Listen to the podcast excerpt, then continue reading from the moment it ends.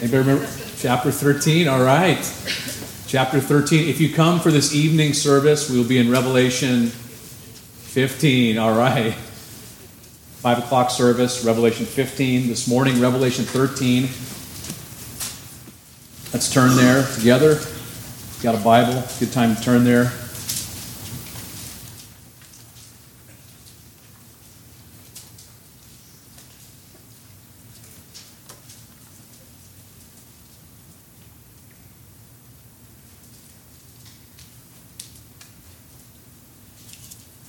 Everybody there?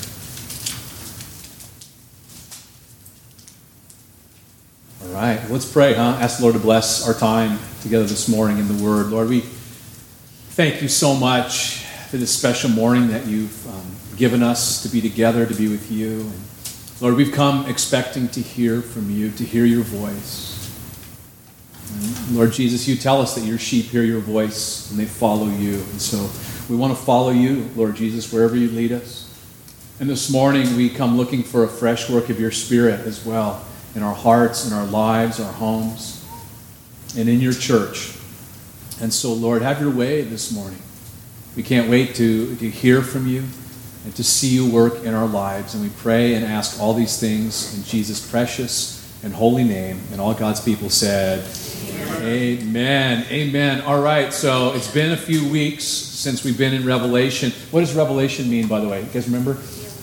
Revealing, unveiling. It is the revealing and unveiling of Jesus Christ. In other words, we are getting to see Jesus um, in all of his glory, all of his splendor. Unve- God wants to unveil and reveal Jesus to us in a special way. And, and for me, it, studying through Revelation, it has been special. It has been a total blessing. And didn't God say that from the get go?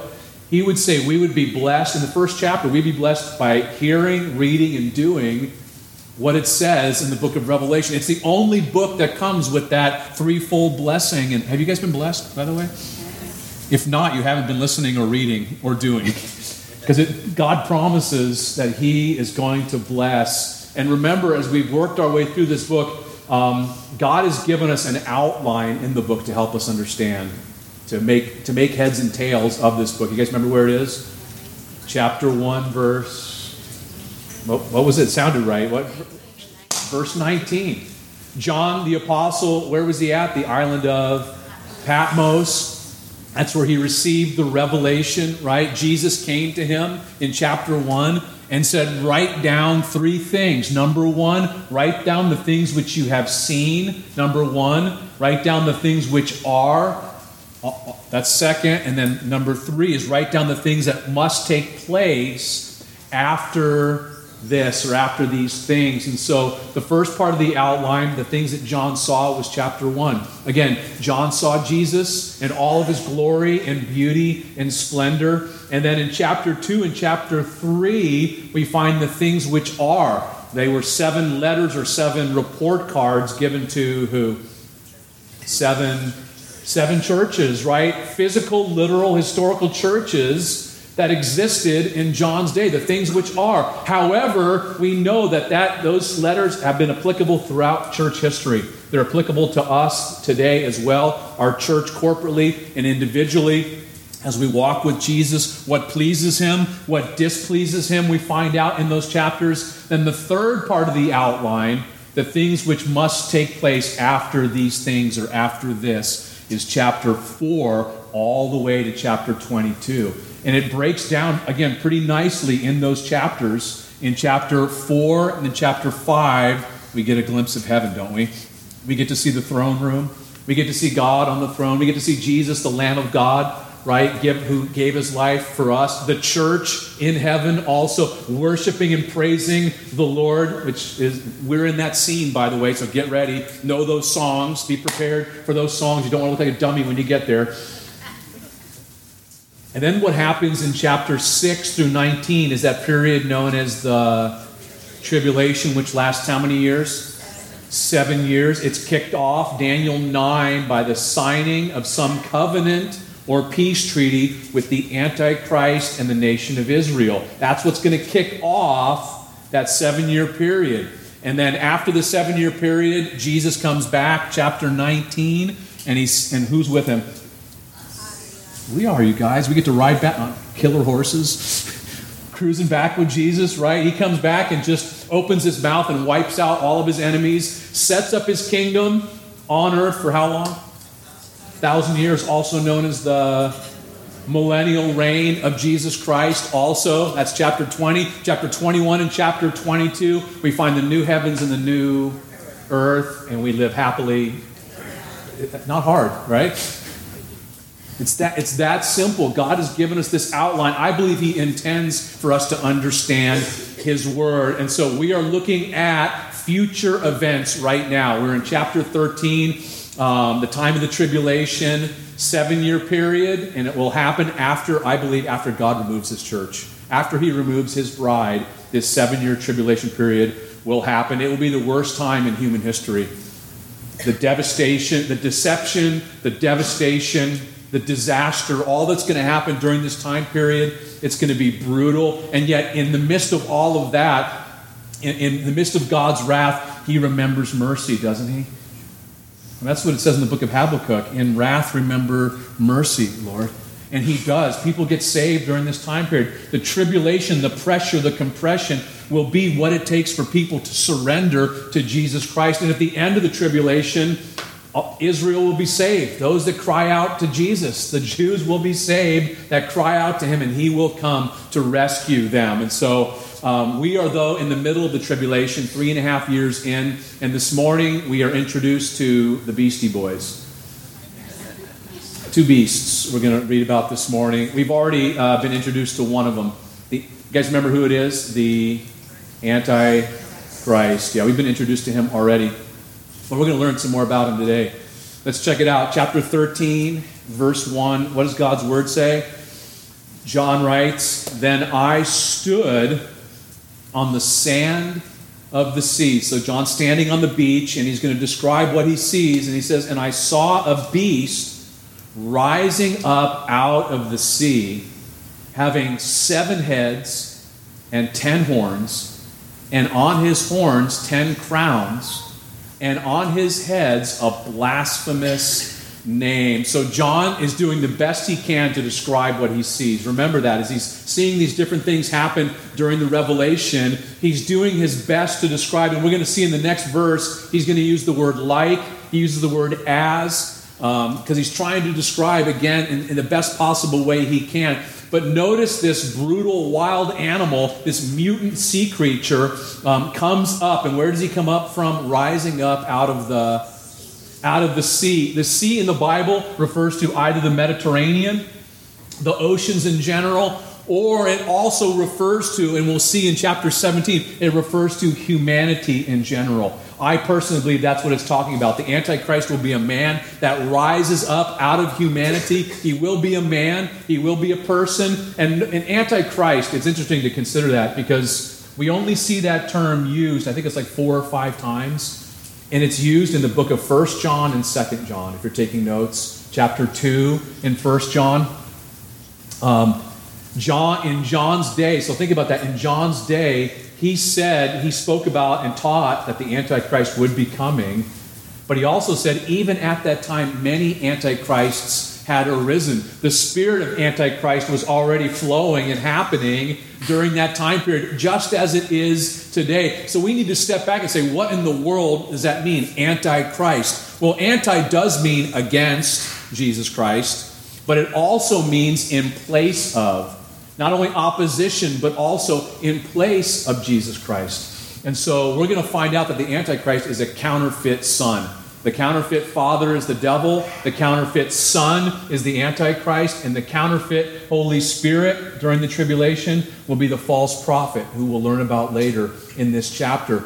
But think about that. Think about the spirit of Antichrist even now. Think about how Jesus is replaced, right? With human reasoning, human logic with all kinds of man's with man's solution man's solutions to man's problems rather than God's solutions to man's problems. All, all the all the times that people share things, um, teach things that are in opposition to Jesus, it's happening all around us today, and it's ramping up as well. And so that spirit of antichrist is going on, but also the antichrist, capital A, he's coming and he will lead humanity in a full on end time rebellion against God. Um, again, if you are taking notes, Daniel chapter 7, Daniel chapter 7 uses a similar description of what we're reading here, but more detail is given as we read this. Notice something else about him. It says in verse 1 he's got seven heads and ten horns, and on those heads, uh, and, and on his horns, ten crowns, and on his heads, a blasphemous name. If you were here a few weeks ago in chapter 12, that's a similar description to the devil. And so the devil and the Antichrist will be intimately connected. Um, as we read about this, the seven heads, we're going to learn in chapter 17.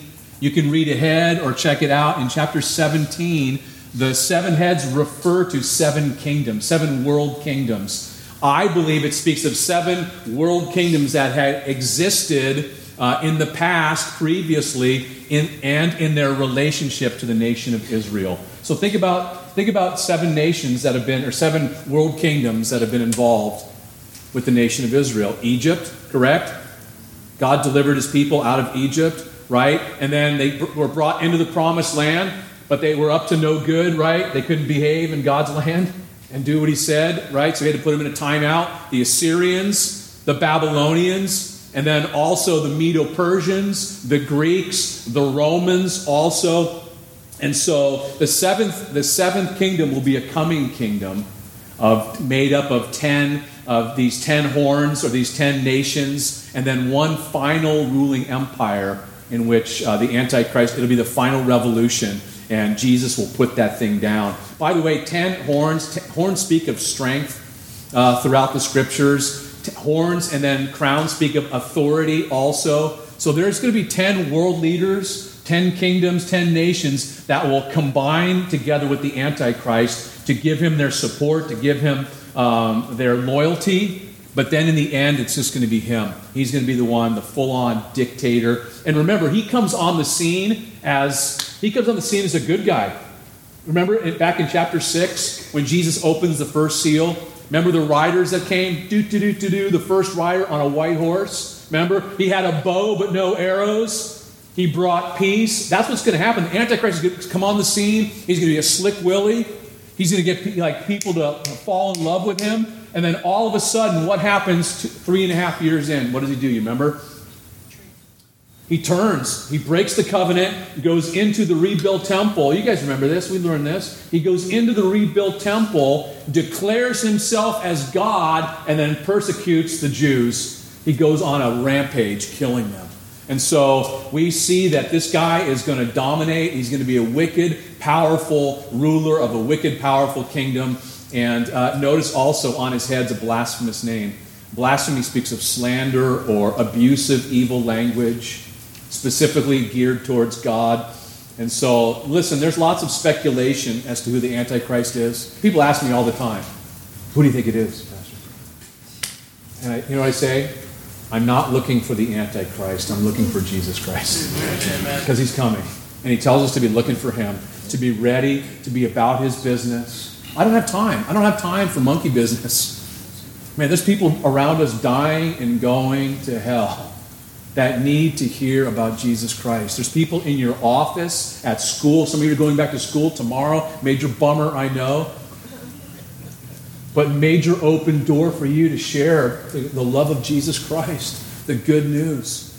While we're still sucking air, God still has you here for a purpose, for a reason, to see other people come into his kingdom. And so John uses imagery. Notice in verse 2, it says, Now the beast which I saw was like a leopard.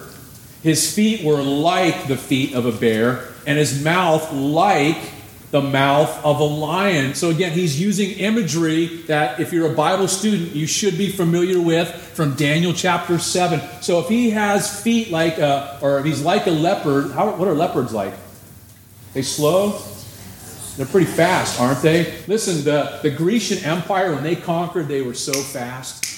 They were so rapid. Then he has paws like, what does it say, like a bear? Or feet like a bear. What are bear paws like?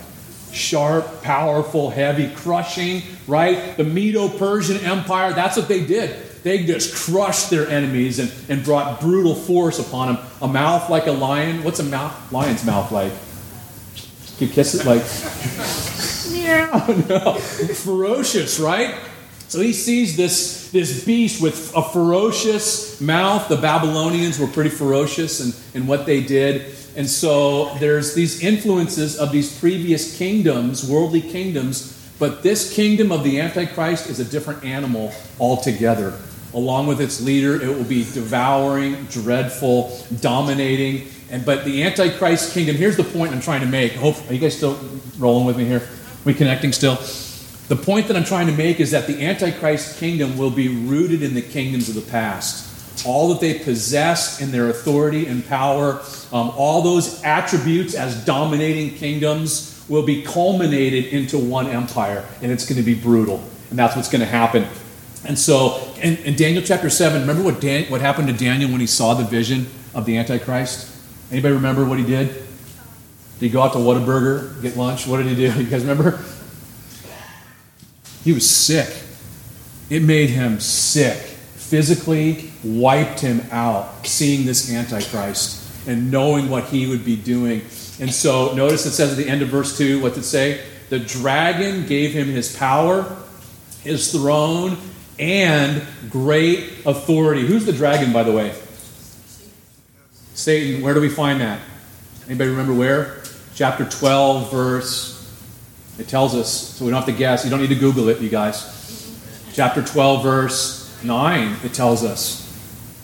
The dragon is Satan, the devil, the accuser of the brethren. So it's Satan who's energizing the Antichrist, giving him his authority, his power, his throne, and what else does it say at the end there? His great authority. And by the way, those are the very things that Jesus re- refused and rejected. Remember when Jesus was tempted in the wilderness? 40 days, 40 nights? One of the temptations was Satan took him up on a high what? High mountain and showed him all the kingdoms of this world, all the glory, all the authority. It's all yours, the devil said to Jesus. All you have to do is bow down and worship me. You don't need to go the way of the cross. You can take a shortcut. You can have it all if you just bow down and worship me. What did he say? You shall worship the Lord your God only, and him shall you serve. And listen, that is a temptation, not only that Jesus faced, every one of us will face. You don't need to go the way of the cross. You don't need to deny yourself. You don't need to take up your cross daily. You can do it your own way. You deserve a break today. You don't need to do God's word. You can just, you can just obey on some parts, here or there. Take a shortcut. Don't, don't, don't, don't die to yourself and, and, and obey the word. But what happens? It's a shortcut. On the front end, it may be easy, but on the back end, what happens? The way of the transgressor, the Bible says the way of the transgressor is hard. Man, it's going to be hard for you. It's going to be difficult. But God's given us His word to help us in our relationships, in our marriages, in our homes with our kids, with one another as we fellowship, as we as we grow together as a family. God's given us instructions in order for things to work, correct? I mean, who's the expert on marriage, gang? This is not a trick question. Who's the expert on marriage? It's not like, you know, uh, Oprah or Dr. Phil or whatever. Who's the, you guys know who's the expert on marriage? God is. Jesus is. He's the wonderful counselor. And yet we don't obey his wonderful counsel because we don't think it's wonderful all the time. But when we do, we put it into practice, what happens? We see it works, his word works. And so this guy, he receives all this stuff from the devil the authority, the throne, the power. And so Jesus refused that. He would not take a shortcut. And so he was submitted to the Father's will. Look what happens in verse 3. John sees something else. He says, And I saw one of his heads as if it had been mortally wounded, and his deadly wound was healed. Whoa. And what happened? And all the world marveled and followed the beast. So they worshiped the dragon who gave authority to the beast, and they worshiped the beast, saying, Who is like the beast? Who is able to make war with him. So we find a counterfeit death and resurrection here also. Just like our, our Lord gave his life for us, right? He gave his life a ransom for many. He was willing to lay down his life. By this we know love, that he laid down his life for you and I, and he rose again. Aren't you happy he rose again from the dead on the third day? He said, Because I live, so you too shall live. And just like similar now, there's a counterfeit resurrection. And John says, I saw one of his heads some with some type of a gnarly cut. He'd been, and by the way, it was a sword. It says in verse 14, right at the end, he was wounded by the sword and lived. I think personally, someone tried to assassinate him. They take the sword, somebody takes a sword, chops him, cuts him up, and then all of a sudden, his deadly wound is healed miraculously. The counterfeit father brings the counterfeit son, the Antichrist, back to life and he recovers, and what happens? The people love him. Isn't that what it says? All the people, what does it mean to marvel? Oh, wow. Whoa. We've witnessed a miracle. This is amazing. And so, what they're marveling of him leads them to do what? What's the end of the verse say? To, to, to follow him and then to worship him. Isn't that interesting? Their wonder leads to worship and devotion. And listen, our wonder of Jesus should lead us to worship and devotion of Him.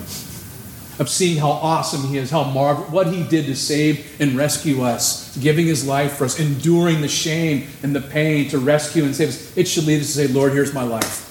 Here's my life full. You paid in full the price for me. Lord, here's my life. I will be devoted to you. I will worship you. You are worth it. You are worthy of all my life. These people are saying, Whoa, this Antichrist, this the devil, they're, they're worthy of our worship. Listen, does what Jesus has done for you lead to worship? Does it lead you to worship Him? To sing to Him, to praise Him, to thank Him, to give Him everything? And it's interesting because it's the notice it says they worship the dragon, the devil, the one who gives the authority to the Antichrist. They also worship the Antichrist saying what? He's like no one else. This guy's so special. He is unstoppable. Listen, people are so taken in, they worship. And I read that, and sometimes I used to think, you know what? How could they be so dumb? Well, when you reject the truth, you open yourself up to all kinds of craziness. When you reject the truth of God, of His Word, you open yourself up to lies and deception. Well, how do you know that, Pastor? Because I was there. That was me, man. I was once there before I came to know Jesus, and God rescued me. And when He came into my heart, He opened my eyes and my understanding to know the difference between truth and error. And I'm so grateful. Listen, apart from His Spirit and His Word, you got no chance, man. You have no chance whatsoever. Why are you talking so fast, Pastor? Because I'm so excited. Because if I don't, everything gets cluttered up and got to keep it rolling. Green light. But listen, maybe you're here this morning and saying, I, am listening, it's all about beasts and horns and dragon like critters. What a bunch of nonsense, man. Listen, this is God speaking to your heart. It's not an accident you're here and listening. He loves you so much. And we're going to read about in just a moment. There's a book of life that all those that know Jesus Christ, your name is in the book of life, in his roster of heaven, the redeemed of heaven, and that he gave his life. It happened not, not it happened all the way in eternity past. He was willing to lay down his life for you, to demonstrate his love for you. That he doesn't want to live without you, that there is room in the Father's house for you right now. Don't be deceived. Don't be ripped off by the lies of the devil or the lies of this world. There is a God that made you, created you, loves you, and desires for you to be with Him for all eternity, but you need to open your heart up to Him. Otherwise, you'll open up your heart and your life to deception and to lies. Well, notice verse 5 and 6. This Antichrist, this dude, he was given a mouth speaking great things. He's a big talker. And blasphemies, again, he's a, a slandering, using abusive language. And he was given authority to continue for how long? 42 months. How long is that? Three and a half years. Isn't that great? We keep seeing this three and a half years, three and a half years. So the last half of the tribulation, three and a half years. Then he opened his mouth in blasphemy against God to blaspheme his name his tabernacle, and those who dwell in heaven. So all this junk is coming out of his mouth. He's talking trash and he's swaying people to follow him. And notice four things he spoke. He he, uh, he slandered. He slandered God, blasphemy against God. Number two, blasphemed God's name. And when you speak, when we speak of God's name, it speaks of His what? His character, you guys. Blaspheming the character of God, His holy name. The third thing he slanders is God's tabernacle, God's dwelling place, which is heaven. And then third, what, is it, what does he blaspheme? Those who dwell in heaven. Who is that, who is that talking about? That's us, right? Those in heaven. Those that have made heaven their home. Right? We're just pilgrims passing through. Our citizenship is where? In heaven, in the Father's house. So he's talking trash about Christians also. And so, you know, slant, it's interesting. Slander, slamming people, trash talking about people, it's consistent with someone under the influence of darkness. Why, and I've been thinking about this. Why do people slander? Why do people talk trash about people? Tear people down? Why do people do that? You ever thought about that? They do it to make themselves look better. It's pride. I'm cutting you down so I inflate myself. So this guy, he is talking trash, he's talking slander about God. And what comes out of a person, Jesus said, out of the overflow of the heart, the mouth speaks. It's what's in the heart that's going to come out. What comes out of a person says a lot about what's going on in our hearts, you guys. That's why it's so important for us to give our hearts over to the Lord continually. Lord, wash my heart, cleanse my heart. Correct? Not wash my mouth out with soap. That's not going to help. That's what my mom used to do to me, by the way. Anybody else get their mouth washed out with soap without? No way! That's so awesome. I had Irish Spring. It's the worst. I don't even use it now. I feel like this aversion. But here's the thing about that: you can wash out someone's mouth, but you can't. It doesn't wash their heart. Right? Doesn't cleanse the heart. Only Jesus can cleanse the heart and clean up that filthy tongue, that filthy mouth, or that gossiping. There's not gossip in the church, is there? We call it prayer requests. sadly, sadly, that's how often we do that.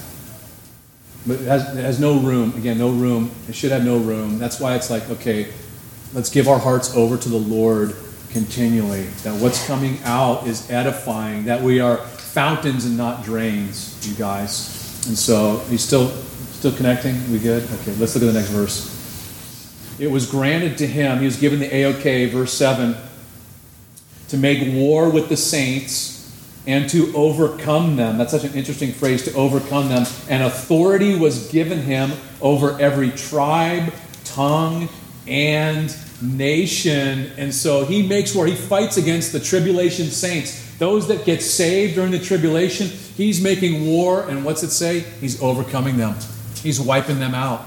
They're getting totally wiped out. They're killed on a massive scale. And by the way, I think it's just a side note if these are church saints, then they're not being kept safe, and the promise of Revelation 3:10 is now null and void. Because God promised to keep the church from that very hour of trial that would come upon the entire earth. But not just that, Jesus said in Matthew chapter 16, he said that he would build his church and the gates of hell would not what? Overcome or prevail against it. So, personally, that's why I believe this is another reason why this is not the church saints, this is the tribulation saints. And so, the believers, though, at this time, they look like total losers.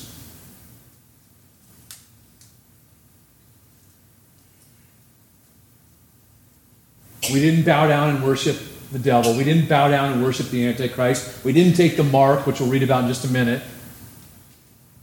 And we're getting killed left and right. But that's not true in light of eternity, is it? Because the best is yet to come for those that are trusting in Jesus Christ. Correct? Amen to that? If, if you don't know the Lord, if you are living for the things of this world, and you die in that condition, listen, the worst is yet to come. This is the best it'll ever be for you. This is it. Whoop it up now. But again, it's not an accident you're here. The Lord's reaching out to you to rescue you, to save you, to make you his very own. And so they look like lo- losers, but that's very brief in light of eternity. Very brief. How long is eternity for? You ever, ever think about eternity? It's a long, long time to be on the right side of God. You need to be on the right side of God. Well, all authority is given to this dude. Absolute power corrupts. And absolute power corrupts absolutely, right? Isn't that the saying? He receives this, uh, this authority over, notice what it says every tribe, tongue, and nation. That's global rule. That's scary. This dude is dominating, controlling. Yeah, that's going to be a scary time on planet Earth. But can I remind us this morning? He doesn't have ultimate authority, only the Lord does. We can rest in that today, can't we? Do you know that? Do you believe that this morning? That the Lord's in control. Do you guys believe that this morning? I mean, there's some news that's happening around us. It's pretty nutty, pretty crazy. But then you have to you have to say, wait a minute, what does my Bible say? What do I know about the Lord? He is in control. He's still on the throne. And my life is still in his hands. He, he's got me in the palm of his hands. He's holding on to me. He's working all things together for good in my life. Underneath are his everlasting arms. Those are some pretty strong arms that he's got. Well, look at verse 8. And all who dwell on the earth will worship him. They're going to worship the Antichrist, whose names have not been written in the book of life of the Lamb slain from the foundation of the world. All who dwell on the earth. We see this phrase used over and over and over again. These are the people that have rejected Jesus and that they're living for the things of this world. In other words, they've made their home on planet Earth. That's what dwell means to abide, to live. This is my home. Jesus spoke about in the Sermon on the Mount, he spoke about those people that, he spoke about don't be like the heathens or the pagans who live for what we put in and put on. That's how the pagans live. They live for the things of this world completely, the heathens, those that don't know God. But you, you seek first the kingdom of God and his righteousness. And so these are people that are living for the things of this earth and they're going to worship the Antichrist. And notice their names are not written in this special Jesus' special book, the roster of heaven. And so I think the flip side of that, though, isn't that a comfort this morning, brother or sister? Your name is in his book. Isn't that awesome to consider? In fact, Jesus said that should be a cause for rejoicing in our lives. Remember when the, remember when the disciples came back from that short term mission trip? And they said to Jesus, You would not believe the demons are subject to us in your name. We're casting out demons left and right, and this is going on. And remember the first thing he said? First thing he said was what? I saw Satan fall like lightning. In other words, don't get puffed up with pride. God's using you. God's using your life. Don't get puffed up. Satan fell. And then he said, Don't rejoice don't rejoice that the demons are subject to you in my name. Rejoice that your names are written where? In heaven. Are you rejoicing that your name is in heaven? I am. I'm excited about that. Thank you, Lord. You wrote my Mikey. right? Cool as that. But also it says, look at the lamb slain from the foundation of the world. Before Calvary. Before he took the cross up the hill, Via Dolorosa People insulting him, spitting on him, mocking him before he even went to the cross on Calvary and had the nails hammered into his hands and his feet and the, the crown of thorns on his head. And if that wasn't enough, the physical pain, the, the, the, the accusations, all of that. This, notice what it says, he was slain from the foundation of the world. That's before, that's before Genesis. This plan didn't just happen all of a sudden out of nowhere. It was foreordained. 1 Peter chapter 1, verse 20. It was foreordained. In other words, God had this all planned out before, before we, anything was created at all. That's amazing. You know what that means? Jesus willingly laid down his life before he even came. He said, I'll lay down my life for Mike. I'll lay down my life for those precious people for the planet, for people that will mock me, that will rebel against me, that will curse me, that will blaspheme me. I will come and lay down my life. I think that's an important lesson for us. If we're going to have victory in our lives, we have to lay them down. To say, Lord, here's my life. Before, the, before the, the challenge even presents itself, the difficulty even comes. It's like, Lord, my life is in your hands. I lay down my life. I'll lay down my life for the brethren. I'll follow your example. I'll take up my cross and lay down my life for you, Lord. And so he did it before the foundation of the world. And then, so that's the love of God. So awesome. But then the fear of God. Look at the next two verses. It's a warning and an encouragement. If anyone has an ear, let him hear. You guys remember that phrase? Seven times in chapter 2 and 3, but there's a key there's a key phrase missing. What is it? If anyone has ears to hear, let him hear what the Spirit is saying. It's not there. It just says, hey, anyone that has an ear to hear, let him hear. In other words, tune in, listen up, don't miss this. He's saying, don't tune out, don't blow this off, don't pay lip service. This is coming. You better be on the right side of God. Why? Because look what it says. He who leads into captivity shall go into captivity. He who kills with the sword must be killed with the sword. That's heavy, man. The person who enslaves another, brings another person into bondage, trips up someone, ensnares someone. What's going to happen to them? What goes around comes around. They're going to be enslaved also. And I think, you know, if that's going to happen, that, that's a truth that's going to happen in the tribulation, but that happens today too. You reap what you sow. And I think it's a warn. I think it's a warning also for us. Jesus, Jesus gave that warning about causing a little one to stumble, didn't he? He gets all gangster. Remember? Be better if you had a millstone around your neck and you were thrown into the sea. Right? You guys remember that? Than stumbling a little one. Promoting evil, influencing others, bringing someone into bondage.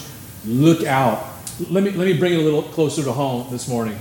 I shared this first service. I feel like the Lord wants me to share it second service too. Social media. You're posting stuff on whatever you got. I don't know what Instagrams or something. What are they called? I don't have any social media. I'm not down on it. Just you better you better pray before you put stuff up. Can I encourage you in that? If the shoe fits this morning, wear it. I'm sharing this because I love you. Because you may be posting stuff that's tripping someone else up, a younger believer, immature believer, because you're exercising your liberty. Hallelujah. We have liberty, we have freedom in Christ, but not to use to stumble someone else. And if you're using your social media and you're doing it out of ignorance, you know what? Repent. Just repent this morning. Say, you know what? I haven't been seeking the Lord. I, this is something that's not bringing glory to God. I mean, First Corinthians, we're going to learn all about our liberties. Is this something that brings glory to God? Am I in bondage to this thing? Am I causing someone else to stumble? I'm sharing this because I'm not trying to break your heart. I'm trying to help you so you don't break someone else's walk with Jesus. now you say, you know what? Yeah, I need to repent. And that's awesome because God offers that, doesn't He? So you're not enslaving someone else. And then He says, what does He say? The person who takes someone else's life with a sword, they're going to get killed likewise. Here is the patience and the faith of the saints. This is a word of encouragement and comfort to those believers living in the midst of persecution with their lives on the line. What's God saying to them? Hang in there. God will bring perfect justice for you, His vengeance will be perfect. Those people that are persecuting you, they're going to get what they're, they're going to get what's coming to them. Then I saw another beast. Here's the second beastie boy. You guys ready? We still got 10 minutes. Sweet. Can we do it? Yes, we can. we can do it. You guys still with me? Sweet. If you're not, don't tune out because this is where it gets good. Even better. It's already been good, I think, because it's God's word. Then I saw another beast. Where did he come up from? Out of the earth. Where did the first beast come from? The sea. This, this guy, and he, it's a person, another dude, had two horns like a lamb and spoke like a dragon. What's a lamb like? Do they like, they like put up their dukes and MMA you? like they're gent aren't they gentle, gentle, docile? So this guy's going to be gentle, but he's going to be strong too, because horns speak of strength. But he speaks like a what? Dragon. Who's the dragon again? Satan. This guy's going to be deceptive, slick, crafty, a liar. He is truly a wolf in sheep's clothing. Well, who is this guy? Chapter 19, verse 20 tells us this is the false prophet. He is the counterfeit Holy Spirit of this counterfeit Trinity. And the Antichrist, he knows what he's doing because what does he do? You got a political figure in the Antichrist, and now you have a religious figure. And what does he do? He mixes politics with religion. That happens all the time. Doesn't that happen today? happened in Jesus' day. It is a bad mix, you guys. It's a bad mix. And it's going to happen all the way up until the end of time. Notice what it says with me. Let's check this out. It says that he exercises all the authority of the first beast in his presence. So he's got same authorization, influence as the Antichrist. They work together, right? Isn't that what it says? In his presence, and causes the earth and those who dwell in it to worship the first beast, whose deadly wound was healed. And so, just as the Holy Spirit points us to who? Who does the Holy Spirit point us to? Jesus Christ. The false prophet will point people to the Antichrist. Does that make sense? That's what's happening here. And so he's got the ministry of worship over a one world religion. In the end times, during the tribulation, all religions will merge into one. This is interesting to me. It's called, I wrote it down, it's called global ecumenicism. Anybody heard of that? The ecumenical movement? It's happening today. Today, parts of the church are denying Orthodox Christianity the virgin birth, the deity of Christ, the sinless life of Jesus Christ, the inerrancy and infallibility of the Holy Scriptures. Are you with me? Yes. People, mainstream denominations now denying what the Word of God says. It's happening all around us, and many deny it for a for a interfaith experience. I'm in it for the interfaith experience. We'll all hold hands and sing Kumbaya, my Lord. You're good, I'm good. God's a God of love. We do it. We can, we're saved by grace. We can live in the mud. Or, check it out, the God of the Bible is no different than the God of Islam. The God of the Bible is no different than Krishna, than the hundreds of gods of Hinduism, or the gods of, of whatever else. Buddha. Listen, you got a major problem.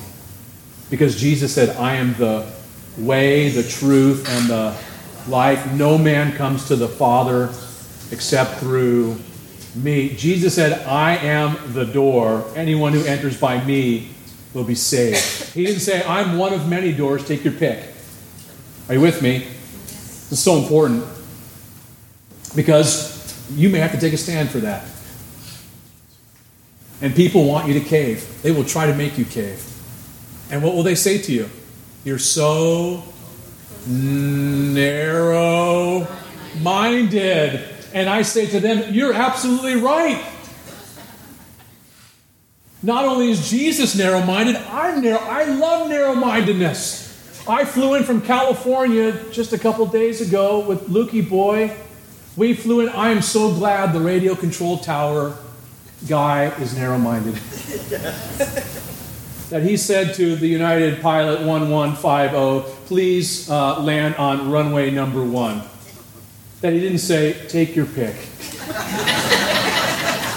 I don't want to be narrow minded. Because only one way will get you safely there. There's only one way they'll get you safely to eternity in heaven, and that's through Jesus Christ. Amen. And so he performs great signs. Look at the next verse, verse 13. He performs great signs, amazing stuff being done by him, so that he even makes fire come down from heaven on the earth in the sight of men. so he's tricking people, verse 14, and he deceives those who dwell on the earth by those signs which he was granted to do in the sight of the beast, telling those who dwell on the earth to make an image to the beast who was wounded by the sword and lived. So this guy's getting what he needs to authenticate his evil ministry. This is so important because Jesus warned us about deception. Look out for deception. Deception will, uh, will ramp up in the last days. Well, it begins to ramp up even more during the tribulation period. And by the way, it's so critical for us not to follow signs and wonders. I didn't hear any amens, but okay, let me lay it on you. signs and wonders are to follow believers. Mark chapter 16, Jesus said that with the preaching and teaching of his word, sharing the gospel, that he would confirm the word with accompanying signs. Signs and wonders follow believers. I'm not down on signs and wonders. I don't chase signs and wonders, though. There's Jesus' face on a tortilla in Mexico. I got to go see it. Oh, to increase my faith. Faith comes by hearing, hearing by the word of God. Signs and wonders do not create a lasting faith. It just creates a hunger and a vacuum for more, for, for bigger, more marvelous stuff. I love signs and wonders. Signs should always point us somewhere, right? You see a sign, it, what does a sign do? Point you some correct. You're driving down 290, you got the sign, the little squirrel, right? The red guy. But you know Buc-ee's is coming up pretty soon. Get your nugget, beaver nugget, or whatever they are. Keep right. Are you with me? You know that Buc-ee's is coming up. Uh, signs should point us to Jesus. Wonders should make us go, wow, he's so awesome. He's so marvelous. I could, Lord, I'm going to worship you even more. You're so great. Where do they point you to? It's critical, you guys. This is so critical. Why? Because, because signs and wonders can be counterfeited by Satan. We see it all the way back in the book of Exodus, right? In Pharaoh's court, Moses. Remember when Moses went in? The Egyptian magicians were copying, duplicating some of those miracles. In fact, listen to this.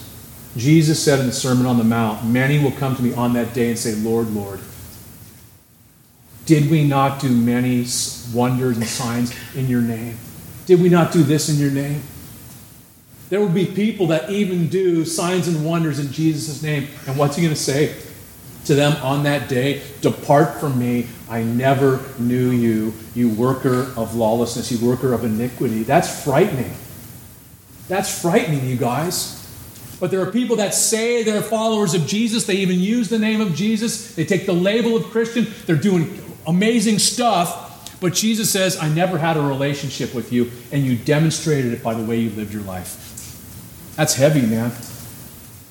It's, it's, a, it's a good heavy. That was at the end of the Sermon on the Mount, by the way. That's a, that's a good heavy. It's a wake up call, isn't it?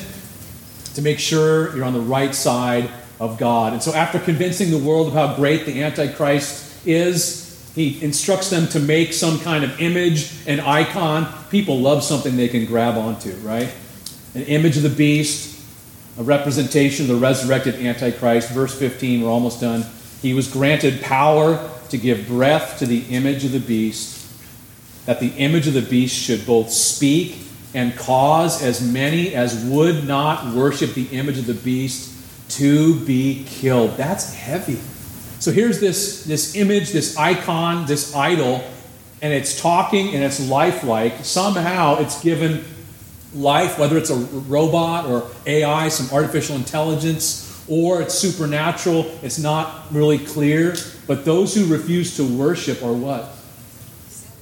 Killed. They're wiped out for not worshiping. I think it's going to be, I personally, I believe it's going to be put in the temple in Jerusalem, this idol, whatever this is, this representation, this statue. And then verse 16 through the end, end of the chapter, he causes all, both small and great, rich and poor, free and slave to receive a mark on their right hand and, or on their foreheads, and that no one may buy or sell except one who has the mark or the name of the beast or the number of his name. Here is wisdom. Let him who has understanding calculate the number of the beast, for it is the number of a man. His number is 666. And so Notice what happens here. The false prophet, this religious leader, does what? He makes everyone, no matter what status of life, take this mark either on their right hand or in their right hand, or on their forehead or in their forehead. And before I go any further, I know people will come up and people come up to me and say to me, Pastor, I went to the I went to the amusement park and they stamped my hand and I think it's the the mark of the beast. I'm done. I can't wash it off. I'm like, you know what? Try some, try some, some Irish Spring.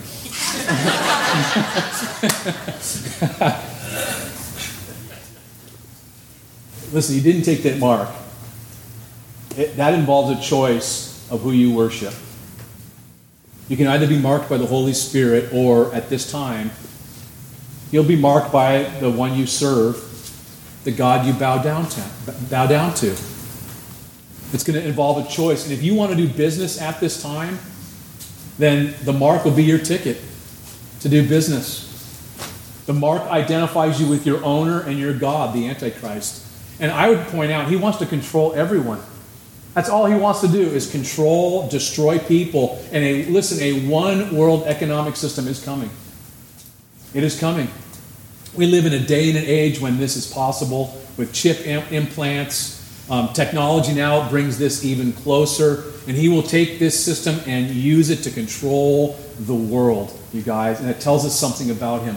And, and by the way, in verse 18, also as we finish here, um, the Hebrew and the Greek language has numerical values attached to, the, to their letters. So you can add up, you know, the, the letters of someone's name and calculate the numbers. And, and if that's your thing, go for it. I personally, I don't have time for that.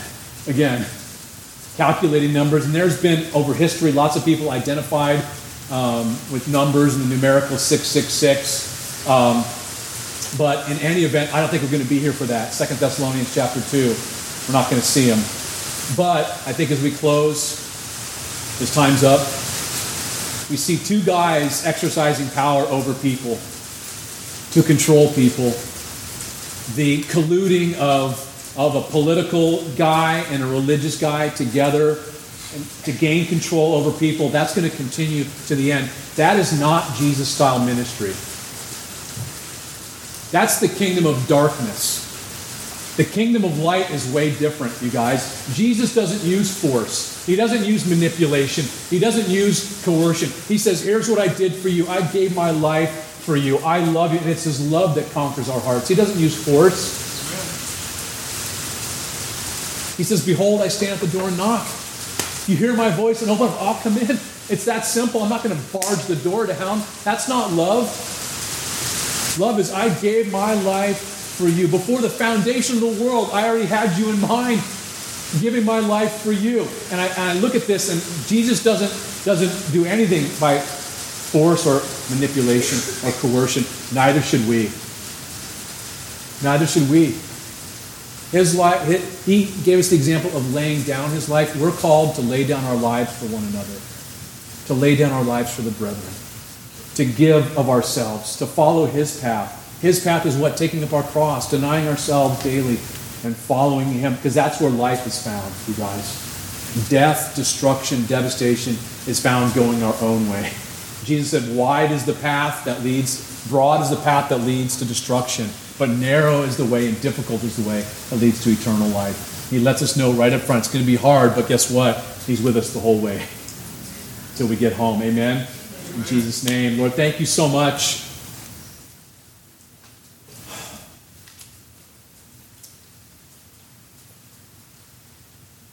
Lord, that you chose to lay down your life long before it came to pass.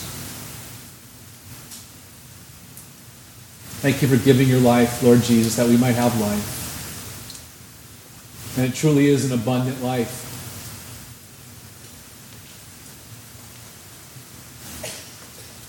I just want to say thank you, Lord, for setting me free, opening my eyes. for opening up our eyes, Lord, for helping us to see your amazing grace, how sweet the sound that saved a wretch like me. Thank you that we were lost, for now found. We were blind, but now we see. We're part of a family, your family. And as part of your family, Lord Jesus, may we follow your lead, your leadership, going your way. Help us to do that to grow in grace and knowledge of you.